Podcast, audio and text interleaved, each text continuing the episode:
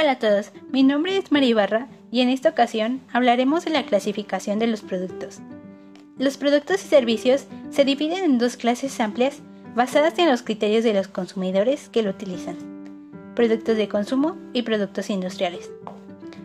Productos de consumo son los productos y servicios comprados por los consumidores finales para su consumo personal.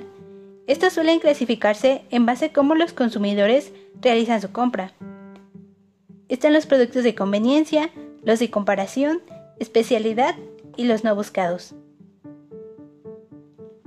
Productos de conveniencia. Son los productos que por lo general son adquiridos por los consumidores con frecuencia, de inmediato y con esfuerzos mínimos de comparación y compra. En los productos de conveniencia, los clientes tienen compras frecuentes, poca planeación, poco esfuerzo de comparación de tipo de compra el precio suele ser bajo y la distribución de los productos es intensiva. Algunos ejemplos son frutas, productos de limpieza, baterías, velas, helados, galletas, entre muchos otros más.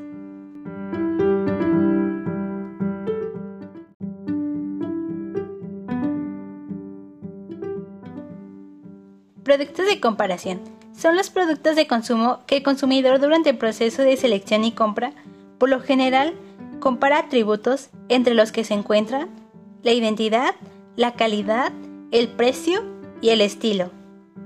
Los consumidores pasan tiempo reuniendo información y comparando entre los productos similares.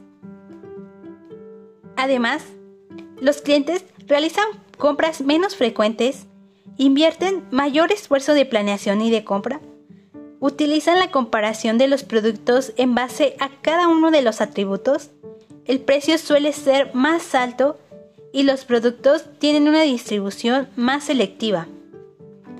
Algunos ejemplos serían electrodomésticos, televisiones, muebles, entre otros muchos más.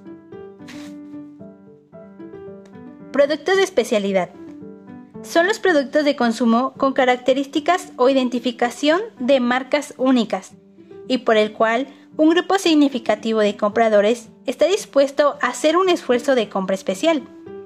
En estos productos, los clientes tienen fuerte preferencia y lealtad de marca.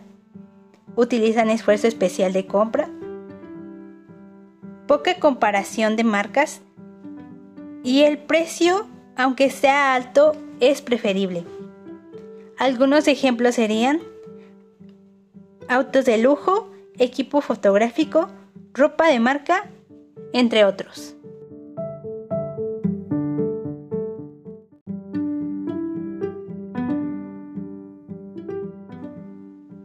Productos no buscados son los productos de consumo que el consumidor no conoce o que conoce pero que por lo general no consideraría comprar.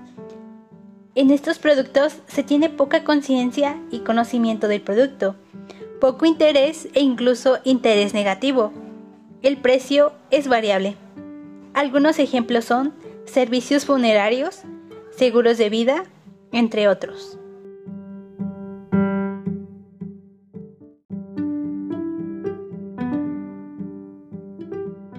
Productos industriales son los productos comprados por individuos y organizaciones para su procesamiento o para su utilización al llevar a cabo un negocio. Estos se clasifican en materiales y piezas, bienes de capital y suministros y servicios.